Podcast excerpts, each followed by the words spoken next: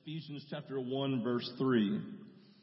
It just says really very simply, Blessed be the God and Father of our Lord Jesus Christ who has blessed us, blessed you with every spiritual blessing in the heavenly places. He's blessed us in Christ, in us, with every spiritual blessing in the heavenly places. 2 Peter 1 3 says, His divine power, God's divine power has granted to us all things that pertain to life and godliness, to the knowledge of Him who called us to His own glory and excellence. We go from utter and abject spiritual poverty to spiritual abundance.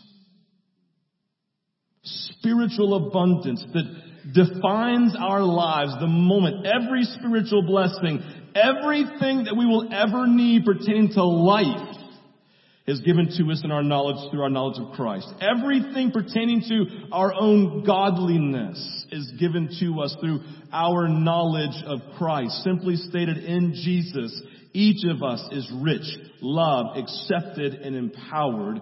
It is who we are if we know Jesus. You see, in the context of the language here that Crystal used, she uses this language of the seed. And the seed, right, we're used to the mustard seed in scripture, but the reality is that when in the simple death of one single man, right, this small seed, Jesus makes this unbelievably otherworldly and spiritual investment of everything that he owns into your life. The seed of Jesus, his investment spiritually, all things, all things that God has eternally invested into our lives. But the struggle that we have is that we don't live like that seed is present. We don't live like the reality of the fullness of God has been poured out into our lives. Instead, we act like spiritual orphans. We live unaware of God as Father, unaware of the riches that have been poured out into our lives, that's gifted us, unaware of the adoption that has occurred and what it means to be part of His family, unaware of who we are and what we possess through our knowledge of Jesus. We have believed lies about our identity. Each of us have believed lies about our identity and it's crippled us from loving and enjoying God and it has crippled us from believing that we can be used by Him. This morning, each of us live in this place, those who know Jesus, a spiritual abundance. But we believe lies. Paul names this very real lie. I believe he confronts it in Romans chapter 8, 15 through 17. He says this, for you did not receive the spirit of slavery to fall back into fear, but you have received the spirit of adoption as sons and daughters, and by whom we cry, Abba, Father. The Spirit Himself bears witness with our spirit that we are children of God, and the children then heirs, heirs of God and fellow heirs with Christ, provided we suffer with Him in order that we may also be glorified with him. Paul comes and says, listen, we did not receive the spirit of slavery. He comes into the moment. He says, guys, you are now adopted. You are heirs of God. You are co-heirs with Christ. Everything that belongs to, to Jesus now belongs to you. Everything that, that, that the Father has to give, it now belongs to you. But he comes in the moment and says, but listen, do not fall back into the yoke of slavery. He's naming the lie. He's naming the tension. He's naming the, this fear that would so easily cripple and cause them to not actually step into their identity and the knowledge of who they are because there was a lie here in this moment, right? A fear. There was literal fear for them in Rome. Literally, this, the, the, the, the emperor had literally kicked out every single Jew from Rome. Because there was this guy named the Christ who was the king of the Jews, and he saw this uh, this ruckus that they were causing here, and so he says, "Well, he's the king of the Jews. Let's kick out the Jews." So he kicked out the Jews. And then in this, here in Romans, the, the Jews are coming back into Rome and they're having to do this thing of, of now connecting with the Gentiles and do church together. But in the tension of the moment, what they have is they have this fear again that something's going to happen. They'll be removed, they'll be kicked out, or they'll, or they'll die. And so he comes in the moment and, and, and he says, listen, you are heirs of God and co-heirs with Christ. Do not any longer be held in bondage of slavery to fear. Do not live defined by the lie, but live by the seed of God's investment into your life of everything that He has that now belongs to you in Christ. Don't believe the lie that you're not completely rich in Him and do not believe the lie that you cannot give your life away. Each of us will wrestle with lies. Each of you have your own lie, this own tension, this own thing that you believe every day or that you wrestle with every day that's going to keep you from recognizing who you are in Christ and also that God has a seed for you to give away. You all know the economy of the kingdom. He blesses so that we can bless. He gives so that we can give away. In our abundance, He continually pours out the richest of blessings, right? His manna every day and every day says there's excess. Now give it away. Each of us wrestle this morning, look at some of the stories that Crystal named, right?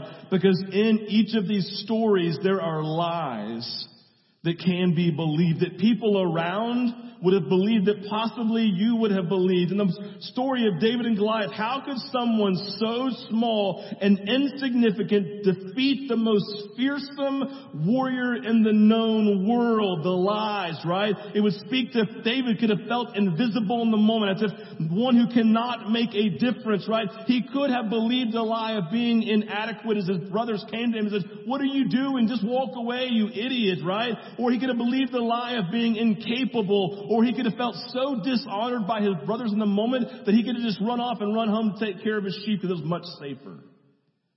What was the lie he could have believed? Because the seed of God's faith was inside of him saying, I've killed the bear and I've killed the lion. Who's the Philistine? What does he have? If God can empower me here, he'll empower me here. You can dishonor me all day long, but my father has honored me. I'm his son. Second is Gideon, right? He was afraid, hiding, he's hiding in the midst of this, of this battle that's impending.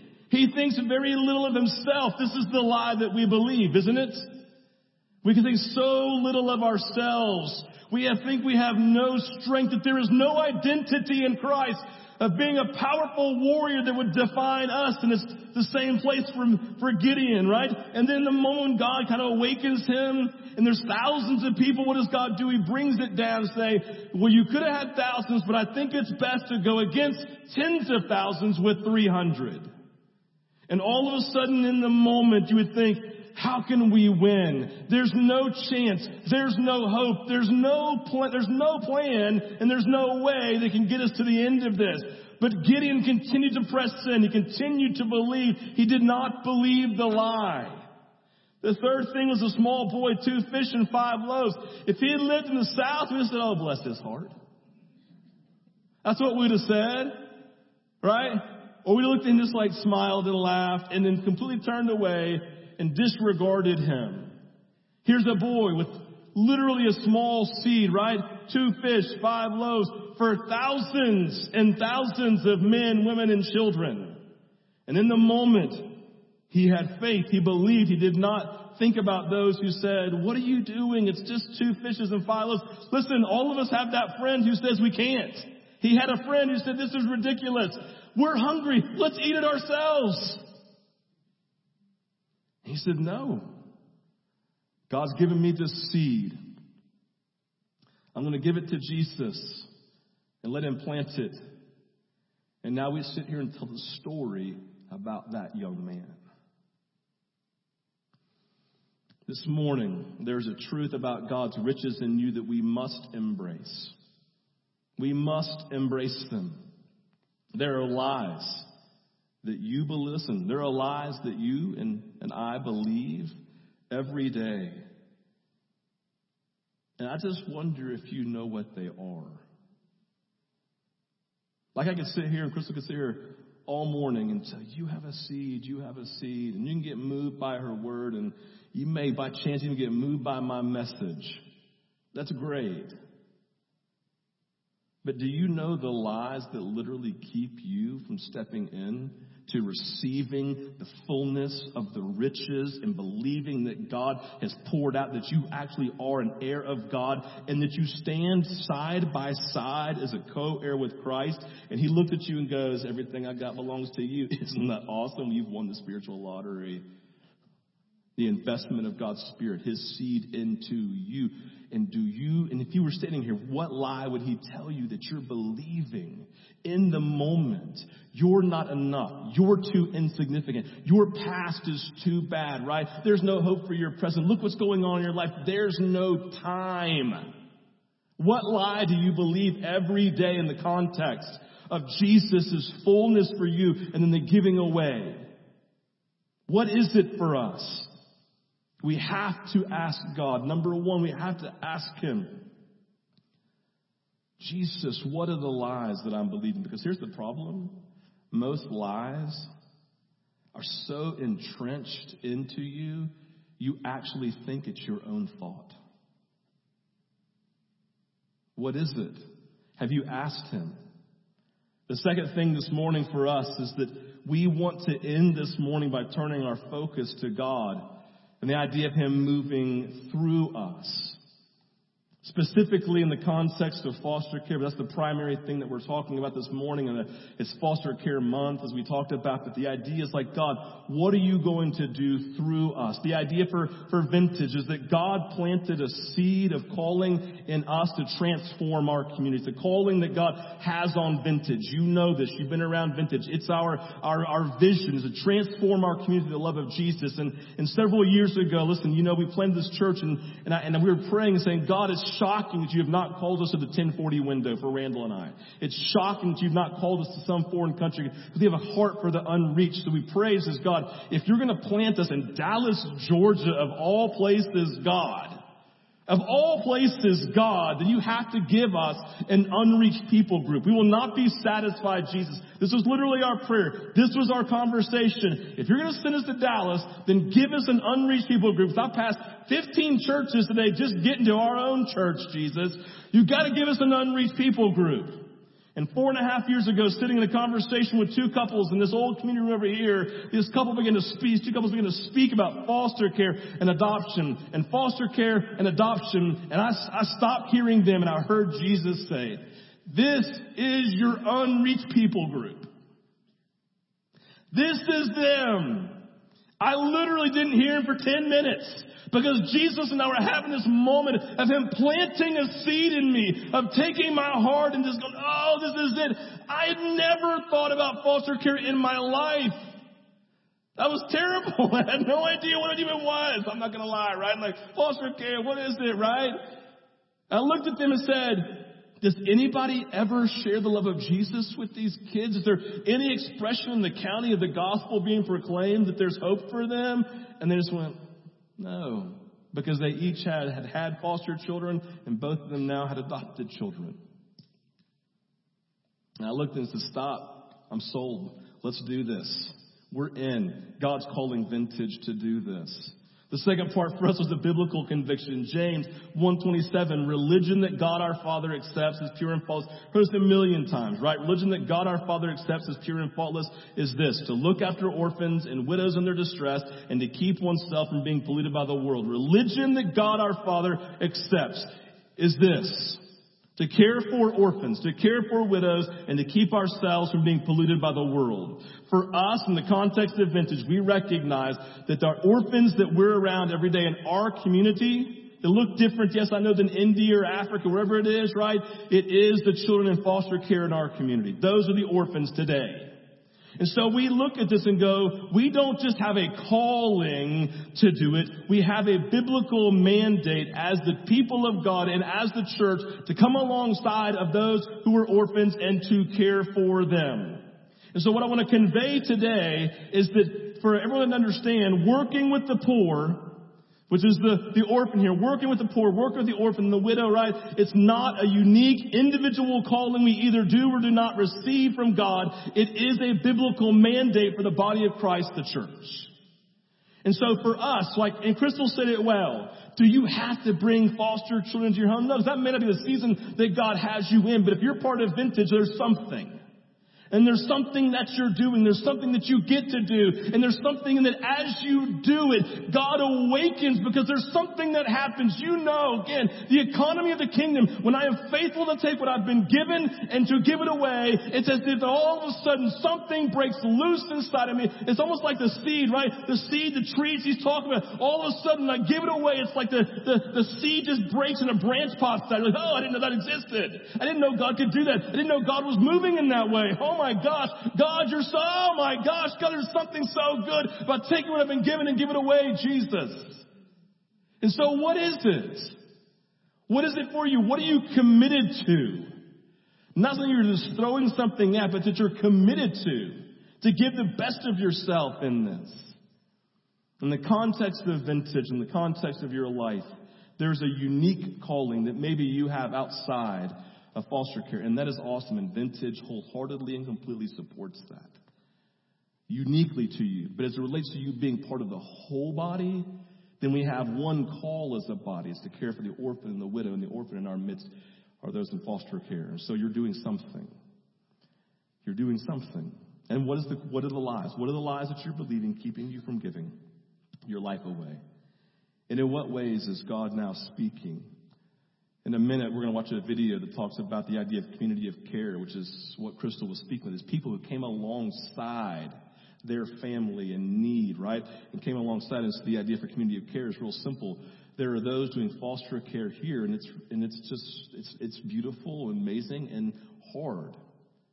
And we want to come alongside and say, hey, we want to be a support. We want to, to buoy you and lift you in the things that we can do. So we're going to watch a video here. And in the context of the video, we're going to name these, we're going to just look at some of the stories of our foster families here in the context of community of care and what that means. All that community of care simply means as community, as people, you're caring for their families, right? Both the mom and the dad and the, the, the, the kids and then the foster children who are part of the home. So with that, watch this video and get a snapshot of what's happening in community of care. And as you watch this, think about ways that we can plug into this.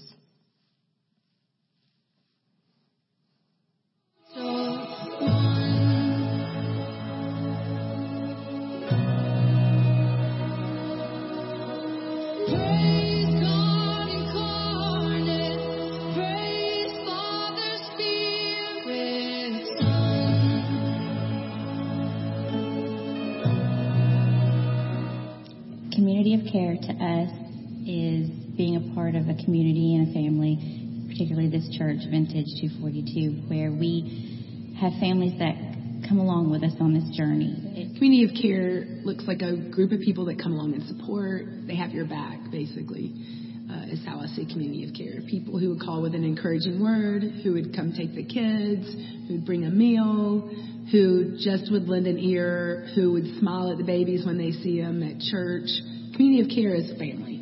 That's what community of care is.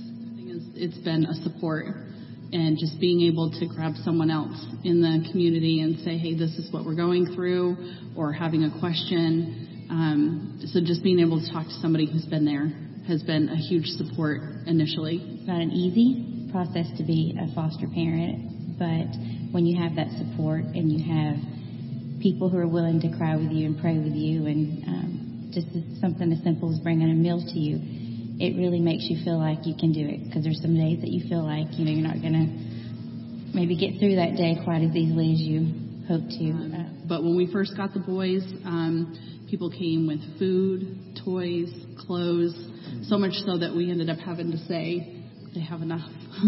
they have enough toys. They have enough clothes. No more um, clothes, no more toys. None. Yeah.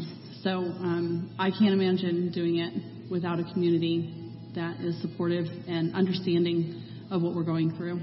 you know, uh, we have somebody very special that helped us, who is part of our community here, and She's an angel. she, we feel she's our Guardian guardian angel. Yeah. She's always there when I need her. I She don't even, even, she even pops up when you don't even call her. I mean, she'll come and and she's just and there. she'll just uh, volunteer and say, "Hey, I want to come pick up the kids for a few hours. and want to take them to the park." You know, um, oh, she's, you know, there's a lot of people in Vintage 242 that does that on their own without even us asking. They just take it upon themselves to volunteer to do that. prior to coming here, we were a member of a small church, which we love and we still do, but um, it's just been really nice having other families that are on the same journey with us.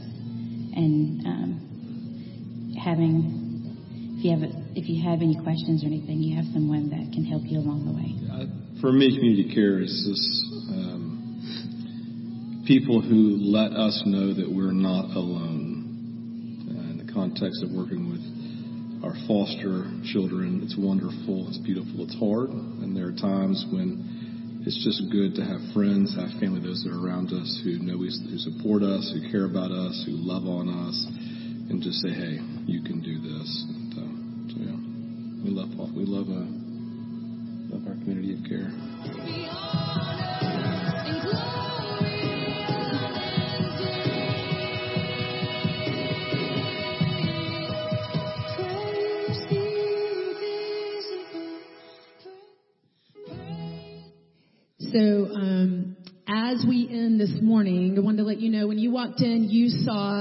Possibly, if you're looking around, two kind of big um, boards, and one of them has the eight foster families at Vintage, and they have the there's some information under which basically says what area town they live in, who their bio, you know, how many bio kids they have, how many they're fostering, and uh, just to give you a snapshot of who is fostering here at this point.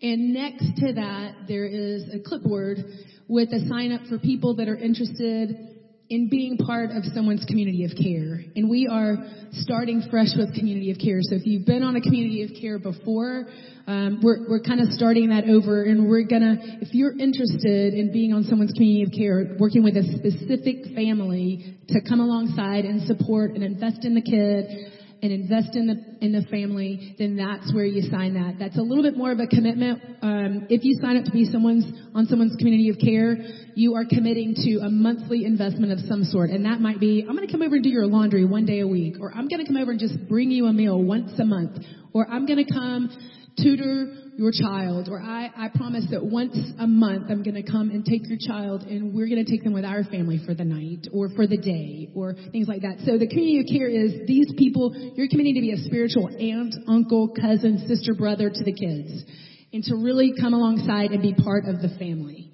Uh, out there right now, you're not signing up for a particular family, you're just signing up saying, I want to be on someone's team. And then the foster care leadership team will contact you directly and you guys can discuss families, where they live, and if you're interested in particular family, that's when you have that conversation. But you can discuss things with someone on the leadership team of foster care.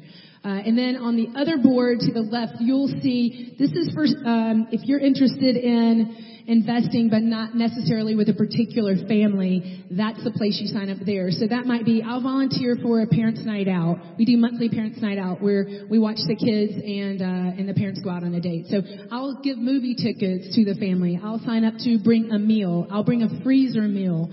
There are different things you can sign up on the left board that doesn't put you with a particular family, but that it's something that you are doing to invest in foster care at Vintage. And so be looking at those. The board will be up for the month. Please feel free to sign up. We would love to get you grafted in to connect um, in some way this month. And so uh, Lori Deal is part of the foster care leadership team. She actually has our logoed shirt on. She will be out there answering any questions that you have after this service about that in particular. Um, but thank you guys um, for you've done a beautiful job. I love our community, and just like those parents said, we It's a hard, it's a hard journey as a foster family, and y'all have been fantastic. There's nothing better than um, a meal showing up where you've had a really long day and you just don't know if you can do it anymore, right? And so, thank you for all that you do. And so, let us know if you have questions. Um, but thank you, Crystal, for coming.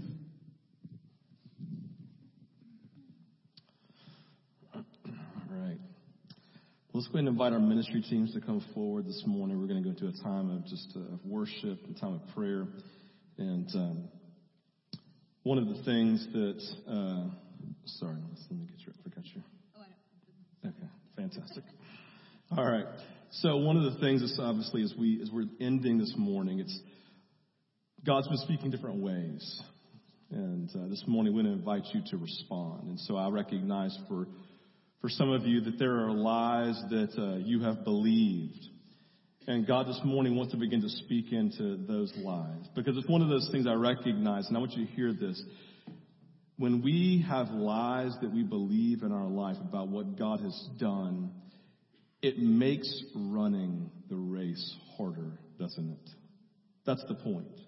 It's like, like we, we start out and we have this hope, right? We're going to do this. We're going to go lead this way. And all of a sudden we get into, all of a sudden we just begin to hear this. You're, you can't. You don't have time. You're insignificant. You're not capable. No one actually really likes you. You're not really part of the team. You were left out, whatever it may be. And so we have these lies then that we believe. And this morning, I want you to take time and just allow God begin to speak, but I recognize in the idea of service and of giving the seed away and investing, sometimes it's just hard to do because we're believing lies that have literally crippled us in our walk with Him. And so that's the first one you do this morning. We have ministry teams available on both sides. They just want to take time and pray for you about these lies maybe that you're believing. If you came ready to give this morning, there are offering baskets here and our offering box back there and uh, then communion's available every Sunday. So we invite you to come. So Holy Spirit, we invite you to do your thing this morning. We invite you to speak into our lives. We invite you to speak into uh, these lies that we believe. We pray, Father, for foster care. We pray for our, our children in foster care today. I pray, God, for the children who came into the fostering community just this week and have no idea what's going on, who, God, who have no idea where their parents are. We just pray for them this morning. These are very real children with very real struggles, very real calling. And Father, you desire to put them into family. And I pray today, Jesus at Vintage, that you would simply awaken us to the fact that this is, this is the call that you have in James 1. God, it's your commitment in Psalms. You said, hey, I'm going to put the lonely and put them in families. And so, Jesus, your will be done today. You respond as the Lord leads this morning. As you walk out, don't forget to look at the board on your way out. We are officially done for service, so I'm not going to come back up here. I'm going to worship. So if you're, when you're ready to leave, you can leave. And if you want to stay, you can stay. You guys have a great.